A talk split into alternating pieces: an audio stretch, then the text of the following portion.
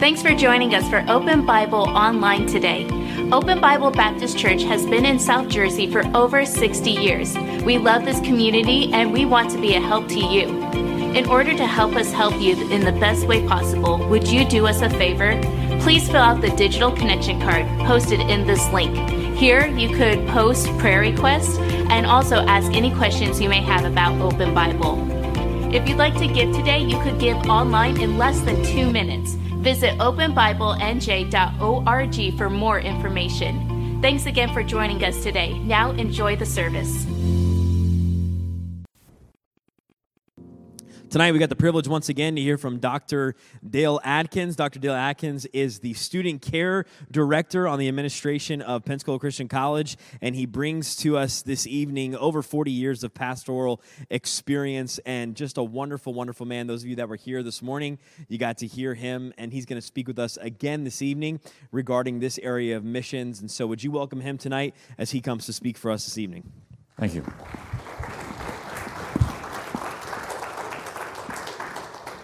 Take your Bibles this evening, if you would, please, and let's find our way to the book of Philippians, chapter number four. The book of Philippians, chapter four. It's great to see you back out this evening. I appreciate the church's support for this matter of missions. Uh, it lets me know that, that there's a heartbeat here for what God is doing, and what a joy tonight to hear the testimonies that were shared, the answering these questions. I, I appreciate this family very much, and I thank God for, again, their commitment to what God's called them to do. Great need there in Uruguay. And you know as well as I know, there's a great need around the world. And so we appreciate so much their desire to be a part of it. I just want to say thank you to the church for allowing us to be with you today. It's been a great time. I've enjoyed myself so much. This is my first visit to this church, and honestly, I think it's my first time in New Jersey. If I've ever been in New Jersey before, it's just because we drove through. I've never, never uh, visited anyone in this place before. It's been a rather brief visit, but I have enjoyed it so very much, and I appreciate your hospitality and again, we're just praying for this church. I know that you have uh, many decisions to make in the days to come, and we're praying that God will give you wisdom. I, I keep up with things kind of through Mrs. Moses as she talks with her son, and uh, we hear reports from other places. So we're praying that God will just continue to give you direction. The book of Philippians, chapter number four. I want you to look, if you would, at verse number 15. I want to talk with you a little about a bit this evening about five principles that are given to us in the scriptures about what happens when we support missionaries. Not what happens with them so much as what happens with us when we support missionaries. Look, if you would, uh, Philippians chapter 4, look at verse number 15. The Bible says for us, Now you Philippians know that also that in the beginning of the gospel, when I departed from Macedonia, no church communicated with me as concerning giving and receiving, but ye only. For even in Thessalonica ye sit once and again unto my necessity, not because I desire gift, but I desire fruit that may abound to your account. But I have all in abound. I am full, having received of Epaphroditus the things which were sent from you, an odor of a sweet smell, a sacrifice acceptable, well pleasing to God. But my God shall supply all your need according to his riches and glory by Christ Jesus. Now unto God and our Father be glory forever and ever. Amen. I want you to notice, if you would, that this church at Philippi was one of those faithful churches that stood by the Apostle Paul during his missionary endeavors. In verse number 10, he made this notice. He said, But I rejoiced in the Lord greatly that now at the last your care of me hath flourished again, wherein you were also careful, but you lacked opportunity. They had supported him once. We don't know exactly what had transpired, but now here once more they were supporting the work that he was involved in. In Philippians chapter 4 verse 16, he says this, For even in Thessalonica he sent once and again unto my necessity. They had continually supported the work that Paul was involved in. The Bible reminds us in verse number 15 that we read a moment ago that there was a time when they were the only ones that stood with him. They were the only church that continued to support him and, and, and uh, uh help him with the missionary endeavors that God had put upon his heart. And so Paul relates to them in these verses then some things that were going to be true in their life as a result of their having supported missionaries. And I think you would agree with me tonight that we can learn some great lessons from this. We again can learn what God wants to do in my life when I'm willing to make the sacrifice to help support the work of the Lord around the world. Notice with me, first of all, if you would, in verse number 17, when we support missionaries, there is fruit to our account. Did you see that in verse 17? In talking about the offering they had sent, he said, Not because I desire gift, but I desire fruit that may abound to your account. The Bible is very clear that we will one day give account to God for the way we've served Him. In the book of 2 Corinthians chapter 5 and verse number 10, the scripture reminds us, for we must all appear before the judgment seat of Christ. And then again in Romans chapter 14 and verse 10, for we must all stand before the judgment seat of Christ. Now, I, I, don't think I need to belabor the point this evening to remind you that the judgment seat of Christ is not where we stand to be determined whether we're saved or lost. That's settled here. That's settled by our faith in Christ Jesus. But we will stand before the judgment seat of Christ to give account for the way that we have served Him in this life. I'm not going to take the time tonight to go into all the details, but let me just briefly remind you that there are about three different pictures that are given to us in the Scriptures about what the judgment seat will be like.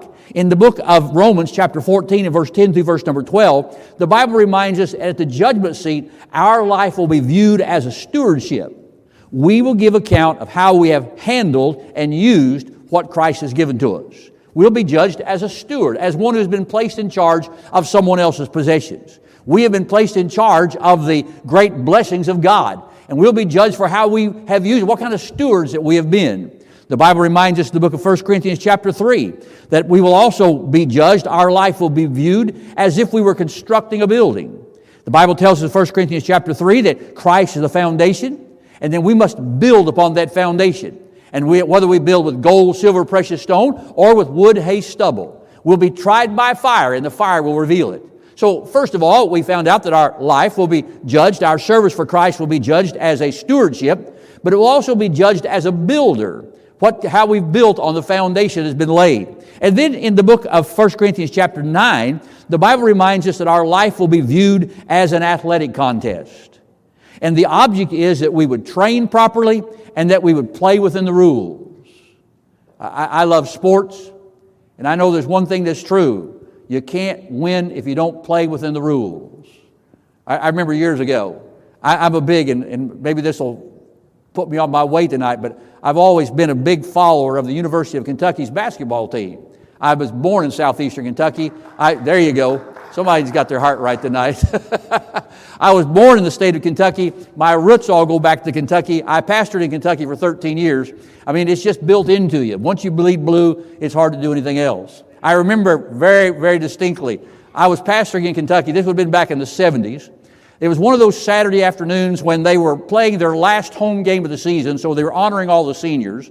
And they, some, they were playing some team, and I don't remember who it was.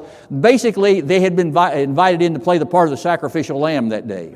And, and as usual, because of the quality of the ca- competition, they were beating their brains out. And it came down near the end, and there was a senior came off the bench, didn't get to play much. They brought him in in the game. The other team scored a basket, and I still can see this clear in my mind. The other team scored a basket. This young man was left-handed. He caught the ball as it came out of the net with his left hand. He stepped out of bounds and looked down the floor. When he looked down the floor, one of his teammates was streaking down the sidelines. He saw him wide open, and from one end of the basket to the other, he threw what he thought was a pass to this kid. Well, he was so excited and so pumped up with emotion that he threw it too hard. And the ball, just like a guided missile, took off out of his hands, went zooming down the court, and boom, right through the net. Well, 23,000 people rose their feet as one and began to cheer and scream and applaud, and, and, the, and the roof was coming off that place.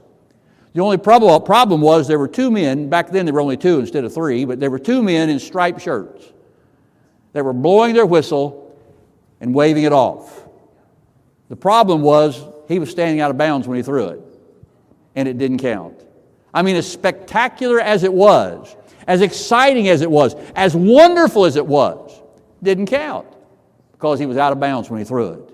You understand? The Bible says that we will be judged like an athletic contest of how we have served the Lord within the boundaries of what He has laid down in His Word. Not according to what we wanted to do, but the way that the Lord wanted us to do. So when we talk about the judgment seat, First of all, we'll be judged as a steward, how that we've handled what we've been given. Uh, given. We'll be judged as a builder. What have we built upon the foundation, of Lord Jesus Christ? And we'll be judged as an athlete. Have we played within the rules? Have we trained and prepared ourselves to do what God has called us to do? In the book of First uh, Thessalonians, chapter 2, and verse number 19, the Apostle Paul made this statement. He said, For what is our hope? Now listen, or joy, or crown of rejoicing? That brings us back to the judgment seat. He said, Are not even ye in the presence of our Lord Jesus Christ that is coming? You remember when we started talking about this, we said that one of the results of supporting missionaries is that there's fruit to our account. Paul made it very clear that those people at Thessalonica were going to be part of the joy or the crown of rejoicing. He said, Won't you in the presence of our Lord Jesus Christ at his coming? What I'm trying to say tonight is this the people that are reached by the gospel, whether we do it ourselves or through those that we help, those missionaries that we assist and that are won to Christ on the field, that will be fruit to our account. Boy, it's an exciting thing here in this life when you get to see that sometimes, isn't it? While I was pastoring on different occasions, we had missionaries that came in, and sometimes they would show their pictures, and you could see the pictures of people that had been won on the mission field, and boy, how exciting that is. But I remember one missions conference we had, there was a family came to be with us, and the young lady was from Thai, Thailand. And as we began to talk to her, we found out that she was the product of a, the, the mission work of a man by the name of Burdine in that Thailand area. And we had supported him for all those years. And right there in our own church was a young lady that had been saved as a result of the ministry of one of our missionaries. She had married a young man, and they were going back to the mission field together. Boy, you talk about rejoicing. It's just like seeing a grandchild. You know, I mean, uh, I, I'm a great grandparent. And trust me, there's nothing in the world. If there's anything better than having grandkids, it's having great grandkids. But what a blessing it is to see your, your, your, your family continuing on. And when we give and, and uh, sacrifice for the work of missions, part of the reward is that there's fruit to our account.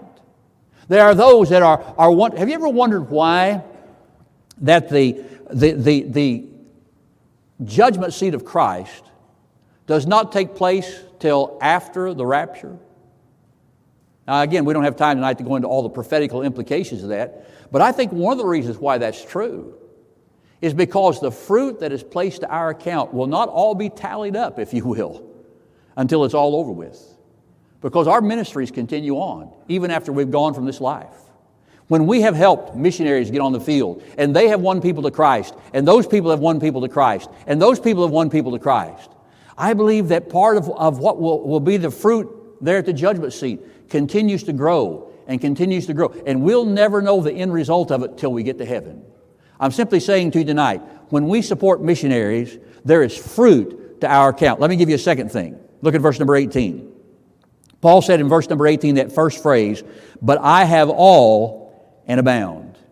Can I say to you tonight, not only is there fruit to our account when we support missionaries, but second of all, missionaries have their needs met. Now, listen to what I'm going to say. Nowhere in the Bible is it written down or is it even implied that missionaries have to do without to be successful? When they are faithful and when we are faithful in our giving, all of their needs ought to be met. We should not be pleased when our missionaries are impoverished, and we should not be displeased when they are not impoverished. It should break our hearts, really. You know, some people seem to have the attitude, Lord, you keep them humble and we'll keep them poor. And that's kind of the way we approach it. But remember this in warfare, in warfare, the mantra is always that the frontline troops deserve the best because they're the ones that are right there and involved in the conflict. And if there are supplies, if there are needs, then those need to be made sure that it's met because if the frontline troops don't have it, then it begins to break down. And before long, you've lost the war. And I'm simply saying to you this evening that there is no reason why our frontline troops ought not to have every need met. There's no reason why that, that, that they ought to have to suffer and do without just so we can brag about how sacrificial our missionaries are. We ought to make it our desire. Our desire ought to be that missionaries would have all of their needs that are met. You know, they're stepping out on some pretty shaky ground anyway. You know what they're going to the mission field on? They're going on the, to the mission field on the promise of the faithfulness of God's people. We talk about Paul, and it'll be let down over that wall, those people that, that held the rope while he was let down. Do you understand? That's what we do with a mission. A missionary family comes and says, We'll go to Uruguay. Someone comes and says, We'll, we'll, we'll, we'll go to uh, some African nation. Someone comes and says, We'll go to, we'll go to some uh, South, uh, South American country. And we say, Okay, you go, we'll hold the ropes. But let's be honest, folks, sometimes that's a little shaky. Because sometimes our faithfulness is not that uh, reliable. It's amazing to me as a pastor over the years what I've seen in churches that how easily missionaries can be cast off the side, how easily missionaries can be forgotten, how easily a, change in a pastorate can take place, and all of a sudden all these missionaries are out and all these missionaries are in. And, and that happens sometimes, I understand. But you understand, those guys that are out all of a sudden have their income cut. How do you and I feel Maybe on your job where you're at, if they just came into you one day and say, hey, we're going to cut your salary by a third. Hope you don't have any problems with that. We love you, praying for you, but we're cutting your salary by a third. I mean, I don't think we would react very well to that, would we? And yet, sometimes that's the way we treat our missionaries on the field. I'm saying to you that when you and I support missionaries the way we ought to, first of all, there will be fruit to our account. But second of all, they will have all of their needs that are met. Let me give you a third thing. Look again at verse number 18. Paul said, But I have all and abound. I am full, having received of Epaphroditus the things which were sent from you. Now, watch this an odor of a sweet smell, a sacrifice acceptable, well pleasing to God. When we support missionaries, it is a sacrifice acceptable. Now, folks, understand one of the truths that runs through the scripture is that not all sacrifices are pleasing to God. In Hebrews chapter 11 and verse number 4, this statement is made By faith, Abel offered unto God a more excellent sacrifice than Cain. Didn't say Cain didn't make a sacrifice, he just said it wasn't acceptable with God. And I think a lot of times there are people who are making sacrifices for things that are not acceptable sacrifices. When it comes to our relationship with God, we, we get moved solely. We see something on television that moves us. And, I, and I'm not saying you shouldn't help various causes, and if you decide to do that, that's your own business. But we sometimes get moved by emotion. And we do things when really we never bothered to check it out, never really bothered to find out what really was behind it, what really was being accomplished. And we make a sacrifice, but it was not a sacrifice acceptable as far as God was concerned. But you do understand that when we support Bible preaching, Bible believing missionaries, those who have gone to preach the gospel to a world that is lost. Paul said it is a sacrifice acceptable. Please understand this. You'll never have to worry that you've wasted your money when you support missionaries the Bible way. Those who are sent out through their churches, those who are preaching the Bible, those who are winning souls to Christ, you'll never have to worry that you've, you've wasted your money. Now, if you begin to make sacrifices for other causes, you may find out somewhere down the road that you've wasted your, you gave your money, but you wasted it. It didn't go for what you thought it was going to go for. It wasn't used the way you thought it was going to be used. Now, I'm not saying, now listen, listen closely. I'm not saying that occasionally a missionary doesn't mess up on the field. That's true. Just like sometimes preachers mess up here in this country, and just like church members mess up sometimes here in this country. But I'm saying that when we're doing it the way that God outlined to do it in the Word of God, even if that missionary does mess up, it's still a sacrifice acceptable because we were doing it according to thus saith the Lord. Are you listening to me tonight? First of all, we found out this that when we support missionaries, it's fruit to our account. We found out, second of all, that when we support missionaries, that they have their needs met. We found out, thirdly, that when we support missionaries, it is an acceptable sacrifice. Let me give you a fourth thing. Verse number 19, he said this But my God shall supply all your needs, uh, your need, according to his riches and glory by Christ Jesus. Now, isn't that an encouraging promise? How many people have that on a plaque, perhaps in their home somewhere? How, how many folks have that written down someplace where they can see it all the time? But my God shall supply all your need. But you do understand that that promise like so many other promises in the Bible, has a clause attached to it, if you will. There, there are conditions. You know, we know that the Bible uh, tells us that uh, for whosoever shall call upon the name of the Lord shall be saved. But there is a clause in that, there is a condition in that. It's not that everybody is going to be saved, it's whosoever shall call upon the name of the Lord shall be saved. We know that the Bible teaches us that God's eager to forgive our sin, even as a child of God. 1 John 1 9. He wants to forgive our sin, but there's a clause. If we confess our sin, He is faithful and just to forgive us our sin and to cleanse us from all unrighteousness. Well, when the Bible talks about the fact again that my God shall supply all your need, you have to put that in context, don't you? Remember that little one little phrase that, that to me has always been so important when I'm studying the Bible.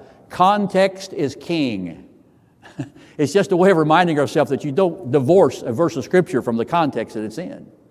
And the context that you find verse 19 in is in the context of a people who are sacrificially giving for the cause of Christ. They are sacrificially giving to keep Paul on the mission field and doing what God's called him to do. And as a result, God says to them, Because of your sacrifice for the cause of Christ, here's the deal God's going to meet all your needs according to his riches and glory. We have the promise from God tonight that he will meet our needs when we are sacrificially giving of ourself, giving of our possessions, giving of our time for the work and the ministry of missions. The church that I pastored in Ohio, before I went there, the pastor before me was my hero in the faith, Dr. Richard Folger. He's with the Lord now, but I, I loved him like a father. But Dr., when Dr. Folger went to Mansfield back in the early 70s, he did not realize the condition that the church was in. At that point, he was called to the local bank when he accepted the pastorate and, and moved into the area. The, uh, the, banker contacted him and told him, I need to see you. Brother Folger went to see the banker. And when he sat down across the table from the banker, the banker looked at him and said, You're from Kentucky, aren't you? Brother Folger said, Yes, that's where I came from. He said, You want some advice? Preacher said, Sure, I can use advice. He said, Put your furniture back on that truck and go back to Kentucky because we're going to foreclose on that church. He says, The worst thing you can do, any bank could ever do in a community is to foreclose on a church, but we don't have any choice. They owe everybody in the community. There's a building had been built, a gymnasium that there, there, there, was a misappropriation of funds. Money was used in different ways and wasted. The pastor had gotten involved in an immoral affair and had left. And I mean, the thing was just in turmoil. It was in turmoil. Well, the banker went back and checked Brother Folger's record. He pleaded with the banker to give him a chance. The banker went back and checked Brother Folger's record from the church he'd been before. He saw he'd always been faithful, so they gave him an opportunity. And the church began to make great sacrifice to catch up. But during that entire time, many people came to Brother Folger and said, Preacher, we need to cut our missionaries off and use that money to pay for our bills. Now, listen to what I'm going to say. Brother Folger said, We cannot do that. We cannot. And during that entire time, when they were trying to recover from the terrible, they had a meeting. Brother Folger called a meeting of all the church and all the school parents. We had a Christian school at that time, about 300 kids. He called a meeting of everyone and he just laid it out to them. He said, Here's where we are. We have to have, at that time, I think it was like 60 some thousand dollars, like tomorrow, in order to keep this thing afloat. The people that night pledged over $70,000. This was in the early 70s now, by the way probably a couple of hundred thousand at least by today's standards. But the people pledged that money and they were able to keep it afloat and eventually brought it out of debt. But during that entire time, Brother Folger said this He said, We will never cut back on our missionaries. And they continued to support and continued to be involved in mission work. You know what happened? God blessed that church. Nine years ago, when I resigned and left the church, we owed nobody anything. We had multi million dollar buildings a building, a gymnasium, uh, educational wing, the whole nine yards, multiple buildings. There was absolutely no debt on any of it. And we had over a half a million dollars in the bank. You know why? Because a preacher said, missions is our lifeline, it's our lifeblood. You know what? Same thing happens to you and I sometimes, doesn't it? When we get in a financial strap, what's the first thing we do? Well, the first thing we do is we cut back on our giving. That's the worst thing you can do. The promise of God is given, it shall be given unto you. Give and it shall be given. And so what do we do? We cut back on our giving, and all of a sudden we can't figure out why we can't get out of debt. Seek ye first the kingdom of God and his righteousness, and all these things shall be added unto you. What I'm saying tonight is this when we give to missions, are you listening? When we sacrificially give to missions, we have God's promise that he shall supply all of our need according to His riches, not according to what we have, but according to His riches in glory. So when we give to missions, first of all, it's fruit to our account. Second of all, missionaries have their needs met. Thirdly, it is an acceptable sacrifice. Fourthly, it ensures that our needs will be met. And then finally, in verse number 20, it brings glory to God. He said in verse number 20, Now unto God and our Father be glory forever and ever. Amen. In what context? In the context of this church that it's sacrificially given to keep the Apostle Paul out there preaching the gospel. It brought glory to God. The ultimate purpose of man is to glorify God. But it's always funny to me how that when we start talking about that sort of thing, what we think that involves. What, what do we think involved in, in glorifying God? Does that mean we come to church and we sing some songs about glorifying God? Well, that's part of it. Does that mean that, you know, we, we wave our arms or we, you know, we shout or whatever? That, that, that could be part of it. But when the rubber meets the road, as the old commercial used to say, when, when, when the, the truth comes down to it, part of glorifying God is being willing to trust God. And a part of trusting God is being willing to sacrifice for the closest thing to His heart. And there's nothing closer to the heart of God than missions. Remember what we talked about this morning? Acts chapter 1. Jesus going up into heaven. But you shall receive power after the Holy Ghost has come upon you, and you shall be witnesses unto me. Jerusalem, Samaria, Judea, unto the uttermost part of the earth. The last words he spoke to his church on this earth. Ye shall be witnesses unto me. This work of missions is an important thing. It gets more important all the time because there's more and more people in the world that need the gospel. And there are fewer and fewer people all the time that are willing to sacrifice for the gospel to go forth. I'm just simply saying to you tonight the Bible is very clear that when we give to missions, we have God's promise that it's an acceptable sacrifice. And we have God's promise that He will supply all of our need according to His riches and glory, and it will bring glory to God. I think that's what all of us want tonight. We want our lives to bring glory to the God that loved us and gave Himself for us. Let's pray together. Father, this evening we're so grateful to you for the way you love us. We're thankful for your word, for the truth of it, for the simplicity of it, for the, the, the lessons that we can learn. Lord, I thank you that you have proved your word over and over in our lives. And I know in the lives of many of these dear people as well, that you are faithful. God, when we put first in our life what you put first, then Lord, you bless and you supply. Thank you for it. I pray now, God, that in the days to come, as this church prepares for their grace giving, they prepare to decide what they believe you'd have them to do in this next year. I pray, God, you'd move on their heart. Help each one of them, Lord, each one of them, to just simply spend some time and just to say, Lord, what can I do to honor you in this next year? What can be a sacrifice, Lord, that's acceptable in your sight? Lord, thank you again for your love. And bless this evening, we pray. In Christ's name, amen. Thanks again for watching us online today. If you haven't done so already, please fill out a digital connection card so we know how to better serve you this week. For encouragement throughout your week, you can listen to past sermons by searching Open Bible Baptist Church on the Apple Podcast or Google Play Store. If you'd like to give today, you could give online at openbiblenj.org. Thanks again for joining us today. We'll see you on the next broadcast.